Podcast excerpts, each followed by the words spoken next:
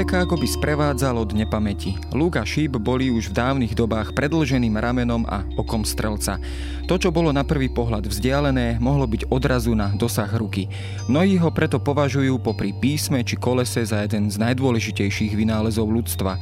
Stretávame sa s ním už v starých kultúrach, ale aj v našom európskom stredoveku, kedy dobre trénovaná skupina lukostrelcov neraz rozhodovala bitku a ovplyvňovala tak výsledok celej vojny. Môže sa zdať, že práve streľba z luku je tým najprirodzenejším spôsobom boja, no vyžaduje si tréning, vytrvalosť a sústredený postoj. Luk by sme pritom v tej či onej podobe našli takmer v každej kultúre, hoci dnes patrí skôr už k športovým aktivitám. Ako však ovplyvňoval ľudské dejiny a skončila sa vynálezom strelných zbraní aj jeho éra. Moje meno je Jaro Valen, som zodpovedným redaktorom časopisu Historická revia a porozprávam sa s Davidom Filipom zo Zámockej skupiny historickej lukostrelby Aquila z Hlohovca.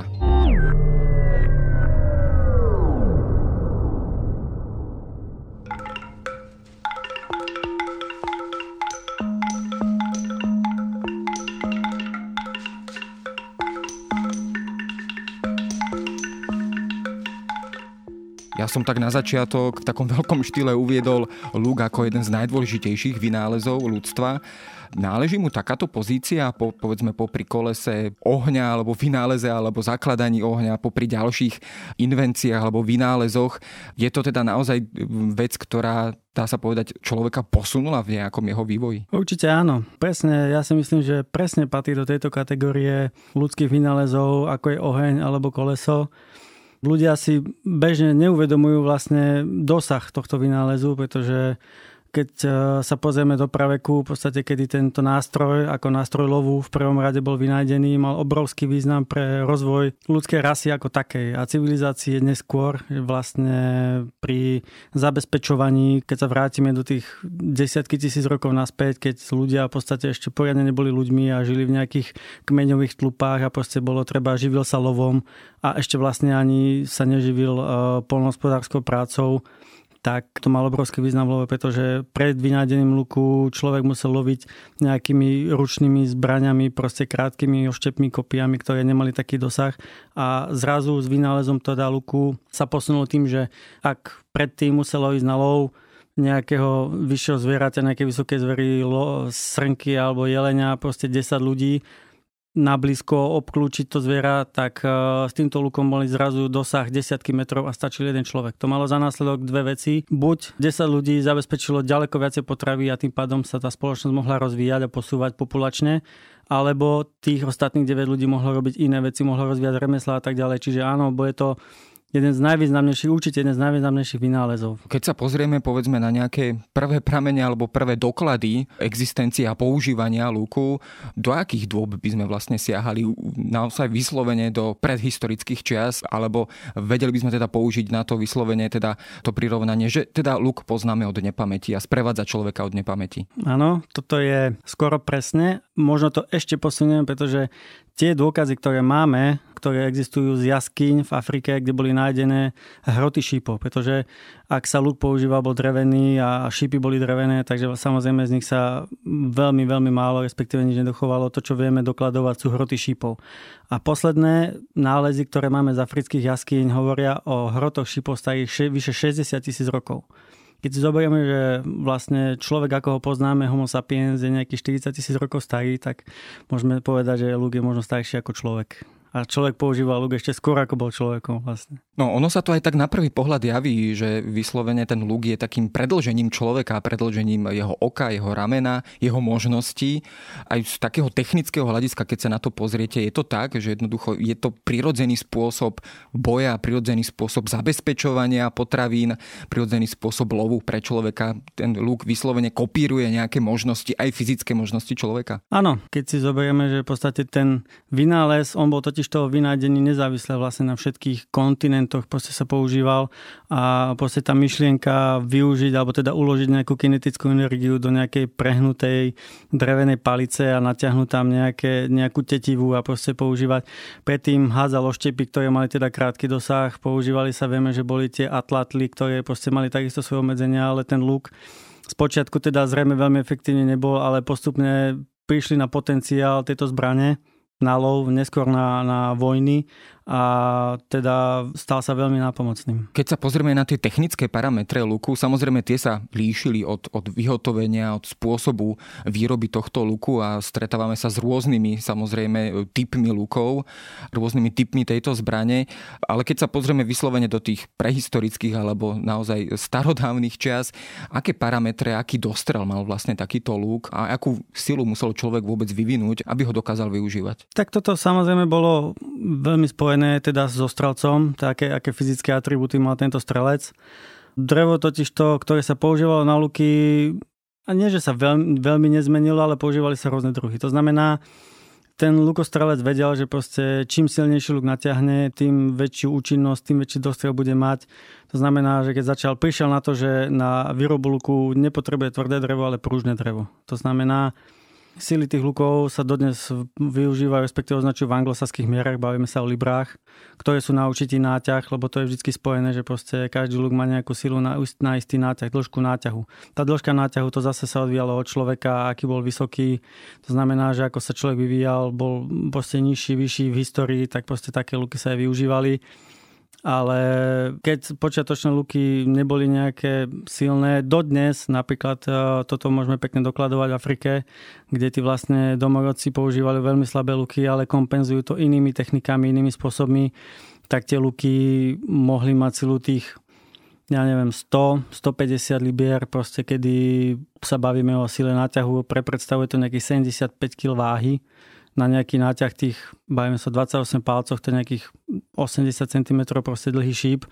A takýto luk, no samozrejme tá technika, tá technológia sa zlepšovala, ale bavíme sa o dostrele desiatok metrov určite. Keby sme si nejak možno základným spôsobom rozdelili luky, tie sú určite v rôznych vyhotovení. Ja ako taký čistý laik, tak rozoznávam len také dve základné skupiny. A síce taký ten, povedzme, európsky luk, ktorý dosahuje, povedzme, takmer až výšku človeka, výšku strelca. Potom sú to také tie nomádske luky, ktoré si človek klasicky predstavuje ako strelca jazdca na koni, ktorý teda v pohybe strieľa. Sedí toto rozdelenie? Je to takéto základné delenie lukov, alebo poznáme ďaleko komplikovanejšie skupiny? Ono to záleží, o akej historickej perióde sa budeme baviť. Samozrejme na začiatku tie úplne prvé luky to boli jednoduché a tie prvé luky naozaj boli tzv. Dlhé luky. To boli, a ešte sa nazývajú tzv. Primitívne luky, pretože to bol naozaj jeden kus dreva, na ktorý sa natiahla nejaká tetiva, tá sa používala obvykle. Zo začiatku bola rastlinného pôvodu. Používal sa ľan, konope, žihlava, proste čo bolo k dispozícii. A ako sa tá technika výroby lukov zlepšovala, tak sa objavili tzv. Jazdecké luky, pretože najskôr človek musel osedlať konia, aby mohol používať jazdecký luk. Ten jazdecký luk je samozrejme konštrukčne dosť iný, pretože bol uspôsobený na streľbu z konia, ale to základné delenie naozaj môžeme nechať na dlhé luky a jazdecké luky, alebo nomádske luky, ako ste to nazvali.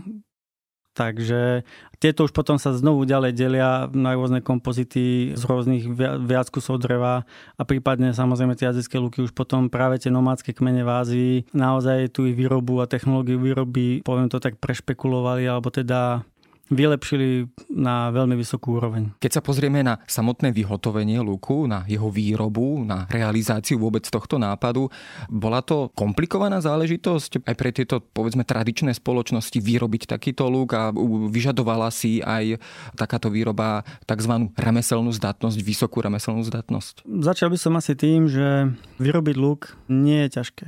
Ťažké je vyrobiť dobrý luk.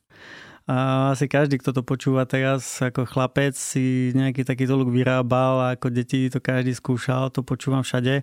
Ale aby som sa vrátil k tej úrovni, teda tej kvalitatívnej výroby tých lukov, znovu si môžeme sa pridržať toho rozdelenia na dlhé luky a na jazdecké luky. Tie dlhé luky, tam tá výroba bola síce trochu jednoduchšia, pretože tam hlavne záležalo na výbere toho správneho dreva, ktoré bolo potrebné správnym spôsobom vysúšiť, a keď už máte takýto materiál pripravený, tak zručný lukár takýto luk vedel vyrobiť za pár hodín. Naproti tomu jazdecké luky, ktoré teda používali tie nomádske kmene v Ázii, tam tá výroba bola podstatne zložitejšia, pretože tieto luky sa skladali z veľmi veľa častí, základom častokrát bolo drevo, ku ktorému sa pri rukoveti dávalo obloženie kostené, ako sa našlo v hroboch, takisto prišli na to, že zvieracie šlachy sa používali na zvýšenie pružnosti toho luku. Naopak rohovina, ktorá sa používala na spevňovanie toho luku, mu dodávala stabilitu a vlastne toto všetko ste potrebovali nejako dať dohromady a keď ste v tej dobe nemali nejaké super sekundové lepidlá a používali ste rozpustené rybie kosti a rôzne iné živice stromové, čiže tam tá výroba trvala naozaj celé mesiace.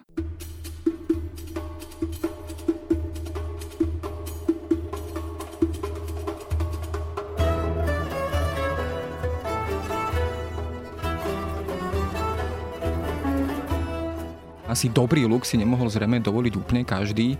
Bol luk a takisto s ním spojený lukostrelec aj, dá sa povedať, určitou takou spoločenskou výsadou, akú pozíciu vôbec mal ten luk a lukostrelci v tých tradičných spoločnostiach. Zrejme sa to veľmi odlišovalo. Bolo to práve, povedzme, v tých nomádskych kultúrách, kde práve luk a lukostrelci boli považovaní za takú tú hlavnú bojovú silu a spoločenskú jednotku. Áno, určite. Ak sa budeme pridržiavať toho rozdelenia, ktoré bolo doteraz, že vlastne ten západ, respektíve Európa, dlhé luky a jazdecké luky v Ázii. V Európe to bolo tak, že tie dlhé luky, čo sa týka napríklad vojenstva, ktoré bolo teda veľmi dôležité v tých dobách, bolo v princípe takou podpornou jednotkou, kdežto u tých nomádov, ktorí vlastne strávili život na koni, pretože v tých stepiach Ázie proste iná možnosť nebola, tak tam naozaj to lukostrelstvo bolo za prvé otázkou prežitia a za druhé, áno, samozrejme potom sa stalo aj takou spoločenskou výsadou a kvalita tých lukov, ktoré sa tam vyrábali, im umožňovala v podstate tieto luky doslova dediť. To znamená, že tie vyššie vrstvy naozaj už si potom dávali záležať už nielen na tej funkčnosti, ale aj na tej estetickej stránke, na všetkých tých doplnkoch a dneska, keď sa vyberiete napríklad do Istanbulu, do múzeí, tak vidíte všetky tie luky 500 rokov staré, ktoré sú tam krásne vystavené so všetkými šípmi, zdobenými tulcami, púzdriami a týmto všetkým je to tam pekne vidieť. Keď zostaneme ešte pri týchto nomádskych kultúrách a pri jazdeckej lukostrelbe, aký čas, aké časové rozpätie, aký tréning si vôbec vyžadovala takáto strelba? Boli to teda opäť veci, alebo opäť tie také klasické scenáre, ktoré poznáme, možno už tak stereotypne, teda, že tak ako sa človek posadí už ako malý chlapec alebo ako dieťa na koňa, tak vlastne od rovnakého veku skúšal aj lukostrelbu a teda bol to tréning na celý život. Pomôžem si jedným pekným príkladom. Skočíme trošku ďalej, pozrieme sa na obliehanie Viedne, keď Turci obliehali Viedeň. Tam sa stalo to, že teda okrem strelných zbraní, ktoré sa už vtedy používali, veľmi dôležitá zložka boli jazdeckí lukostrelci. Vlastne tí viedenskí obrancovia používali muškety, v podstate nemohli v žiadnom prípade konkurovať tým jazdeckým lukostrelcom, ktorý vás na 100-200 metrov proste trafil úplne presne a tie muškety, jednoducho tí mušketieri veľmi rýchlo padali oproti tým jazdeckým lukostrelcom. Tam bol problém ten, že v podstate nejaký stratený mušketier sa školil na streľbu z muškety asi týždeň. Kdežto, a teraz sa dostávame k tomu, naozaj dobrého lukostrelca na koni vycvičíte za nejakých 4 až 5 rokov. To znamená, že tí Viedenčania vedeli veľmi rýchlo doplňať tie svoje obranné sily, kdežto tí Turci neboli schopní v priebehu týždňov alebo mesiacov v podstate doplňať tých jazdeckých lukostrelcov, pretože naozaj táto zručnosť je to a zvlášť strelba z konia, keď si predstavíte, že v plnom cvale jazdec má mierne to ešte strieľať a tráfať presne na 100-200 metrov, tak to je naozaj veľmi vysoký stupeň umenia vojenského a vyžadoval si naozaj veľmi veľa času. Keď sa ešte vrátime do éry pred vynálezom strelných zbraní, tak museli predovšetkým, povedzme, tie európske národy, európske krajiny zažívať šok, keď prišla takáto nomádska kultúra. My z toho nášho prostredia samozrejme najčastejšie spomíname vpád Tatárov alebo Mongolov v roku 1241 a kde sa vlastne mohli, povedzme, tie európski rytieri stretnúť práve s takýmto spôsobom boja. Mali vôbec voči takému to spôsobu boja nejakú šancu voči takýmto dobre trénovaným jazdeckým lukostrelcom? No, história nám hovorí, že tých šanci veľa nemali a obvykle to tak aj dopadlo. Spomínali ste Mongolov, ale môžeme sa baviť už v podstate o zániku Veľkej Moravy, keď prišli starí Maďari. Ešte pred nimi tu vlastne boli Huni, ktorí rozvrátili celú rímsku ríšu, v podstate spôsobili jej zánik, za nimi to boli Avári, s ktorými tu Slovania žili v podstate vedľa seba a potom prišli starí Maďari, ktorí rozvrátili Veľkomoravskú ríšu. Tam jedna vec je o v podstate tej výzbroji, o tom luku samotnom, o jeho kvalitách, o jeho výhodách, ale tieto nomadské kmene samozrejme tým, že to bola ich obživa, že to bola otázka ich prežitia, vedeli tento luk skombinovať aj s tou najvýhodnejšou taktikou. A toto bolo veľmi dôležité vždy vo vojne. Dôležité jedna vec je výzbroj, druhá vec je taktika. To znamená, Oni sa vedeli na tých koňoch veľmi rýchlo pohybovať po boisku, veľmi rýchlo vedeli veľmi presne strieľať a proti tomu Európania mali obrovské problémy sa brániť a v podstate takmer vždy to dopadlo porážkou tých Európanov proti tým azijským nájazdníkom. Keby sme zostali pri európskych lukostrelcoch, tak tí sú v porovnaní s týmito nomádskými kmeňmi, dá sa povedať, také skôr statické bojové jednotky. To znamená, neboli na koňoch, nejazdili, ale jednoducho bola to podporná sila pre armádu.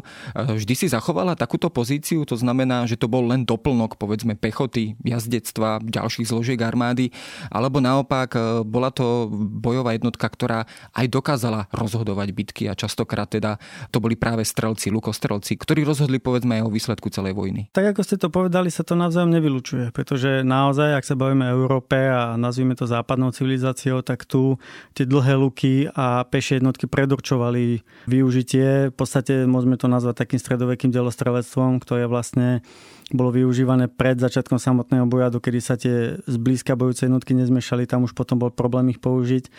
Ale ak ich teda nazveme, áno, boli to v princípe také podporné jednotky, ale nijak to neznižuje ich význam a máme veľa príkladov z histórie, kedy naozaj tieto lukostrelecké oddiely rozhodovali veľmi dôležité bitky veľmi výrazným spôsobom. Taký klasický príklad sa spomína bitka pri Azincourte z roku 1415, kedy anglický král Henrich V vlastne priviedol so sebou do Francúzska aj teda početné jednotky lukostrelcov, anglických lukostrelcov.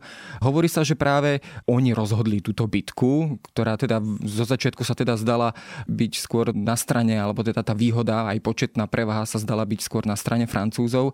Nakoniec tí anglickí lukostrelci akoby rozhodli.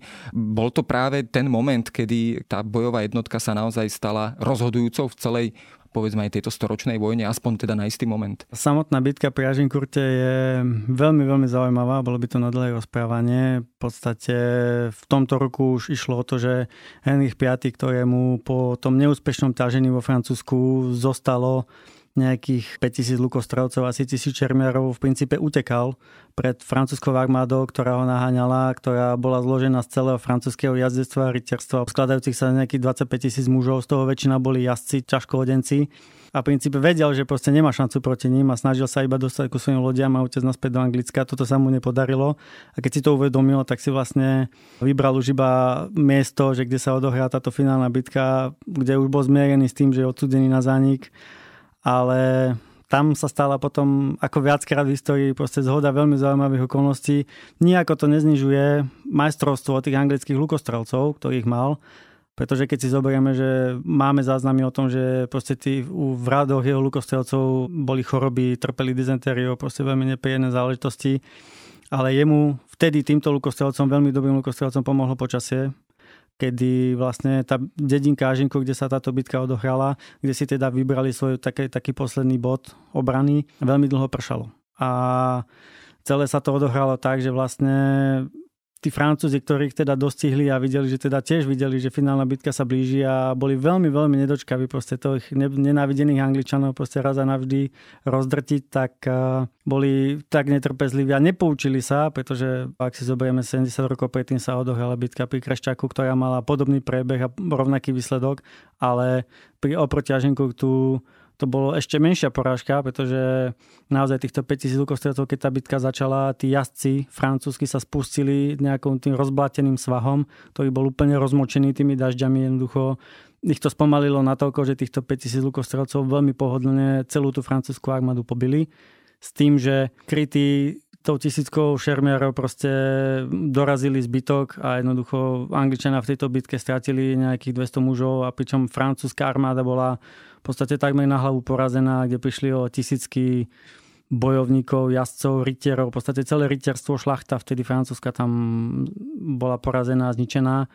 Takže toto je výborný príklad. Inými slovami, bol to taký masakér, dá sa povedať, keď boli vyslovene na odstrel v takýchto podmienkach a v takejto situácii. A práve o tejto bitke, alebo v súvislosti aj s bitkou pri Kreščaku, ale aj pri Azincourte, aj keď teda ich rozdeľuje 70 rokov, sa myslím, že hovorí ako o konci éry rytierstva. Bolo to naozaj tak, že povedzme práve to lukostrelectvo a povedzme anglickí lukostrelci ukončili túto éru obrnených rytierov na koňoch, opancierovaných, taký ten klasický typický stredoveký spôsob boja, ktorý možno máme tak trošku stereotypne zafixovaný, alebo jednoducho tá záležitosť bola len prechodná, bola to teda len konkrétna jedna situácia, kedy boli vo výhode. Ono to také jednoduché s tým zánikom toho víťazstva nebolo.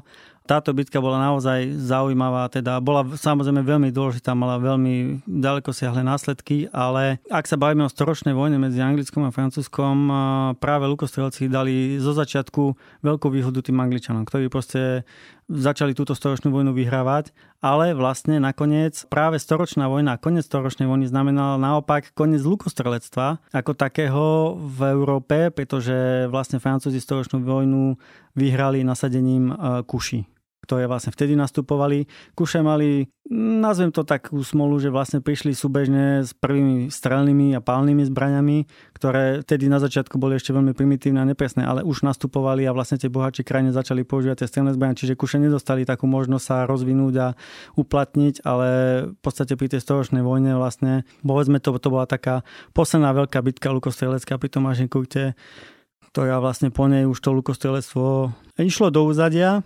Nikdy sa úplne nevytratilo, ale ten zlatý vek tej lukostrelby asi bol vtedy.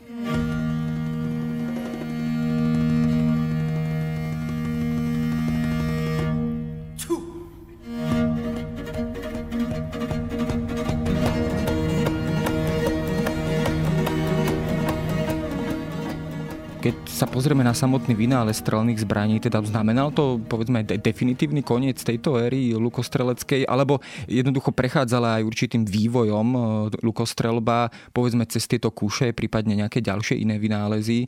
Bola lukostrelba ešte vôbec prítomná v nejakých armádach, aj teda po výrobe strelných zbraní? No znovu, ak sa pozrieme na Európu, alebo západnú Európu, vlastne s príchodom týchto strelných zbraní tá lukostrelba naozaj išla do úzadia.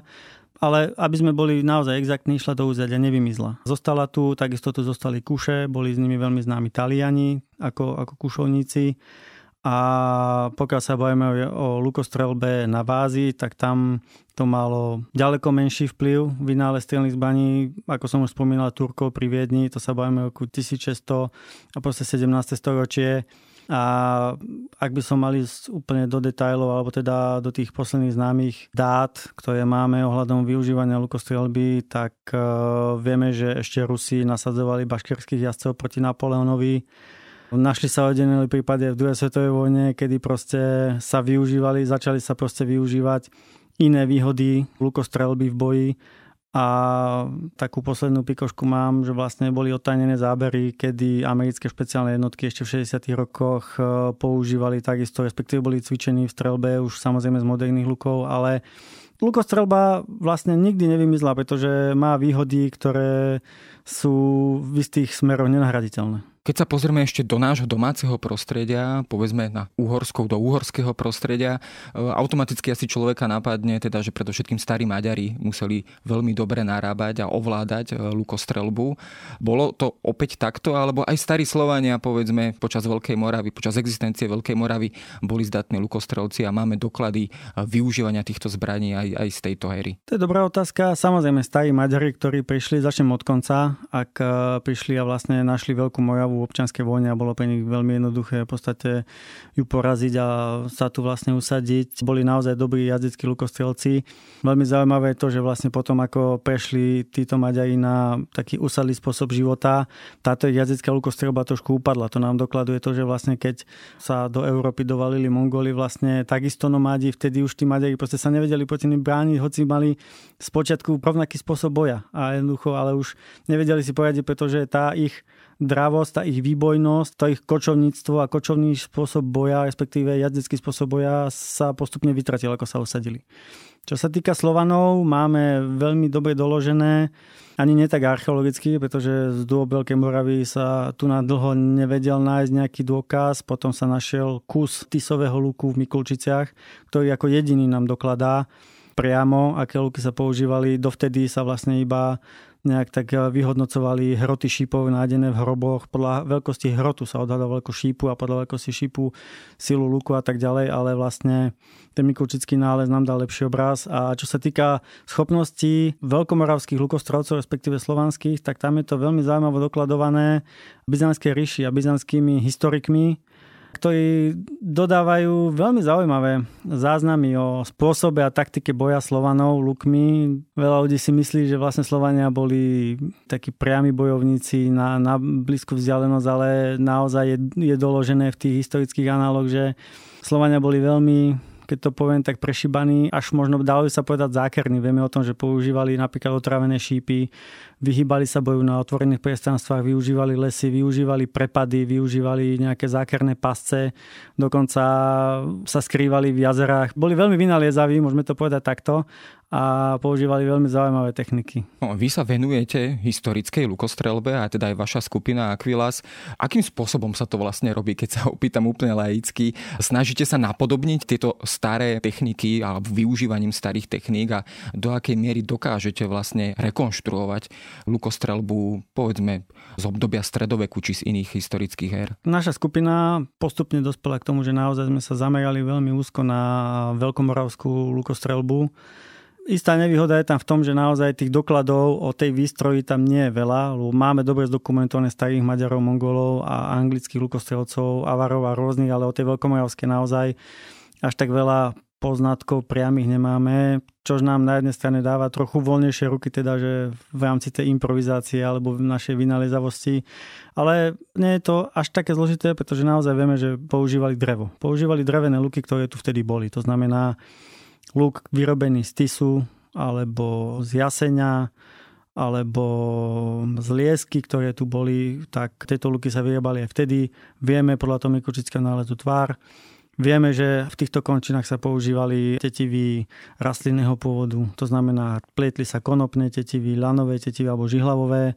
To je samozrejme bolo trošku hrubšie, ale tie luky naozaj vedeli byť aj silné, pretože vieme, že tu na Slovania ako lukostrelci, lebo jedna vec bola tá, že sa používal v boji a vieme, že sa používali v boji.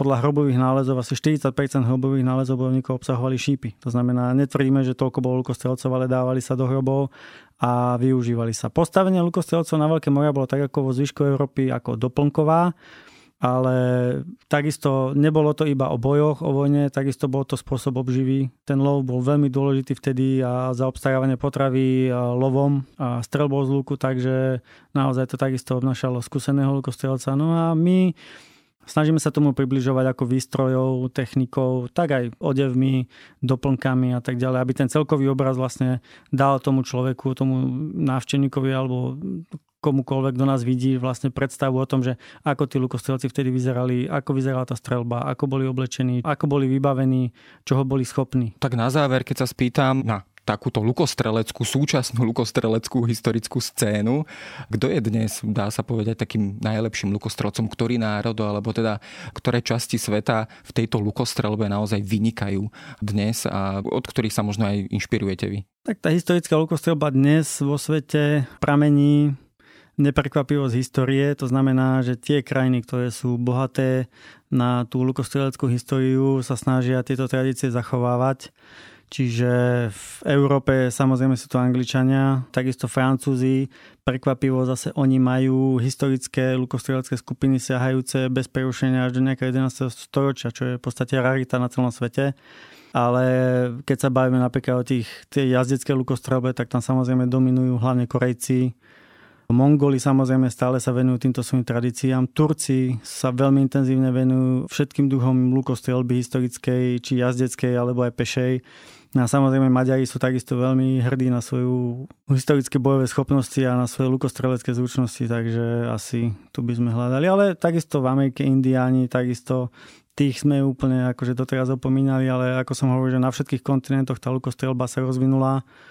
Výnimkou podľa mojej informácií Austrálie, ale to je dlhší príbeh. Takže ono je to krásne vidno aj v tej modernej lukostrelbe, keď sa pozriete na olympijské hry a na víťazov posledných 7-8 olympiád, tak tam v podstate Korejci sú bez konkurencie, či muži alebo ženy. Tam je to, tá lukostrelba by sa dala nazvať až náboženstvom, pretože pre nich je to naozaj spôsob života, tak ako to bolo možno voľakedy a venujú sa tomu a tie výsledky a ten prístup a je to aj vidieť, je to cítiť a dá sa to povedať na prvý pohľad. Dnes je už lukostrelba skôr len voľnočasová alebo športová aktivita, ale je to aktivita, ktorá má veľkú historickú hĺbku, dá sa povedať.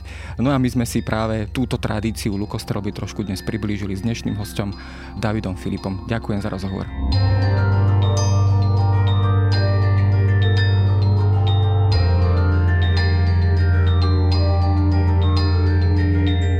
To je na dnes všetko. Počúvali ste Dejiny, týždenný podcast denníka SME a Historickej revii.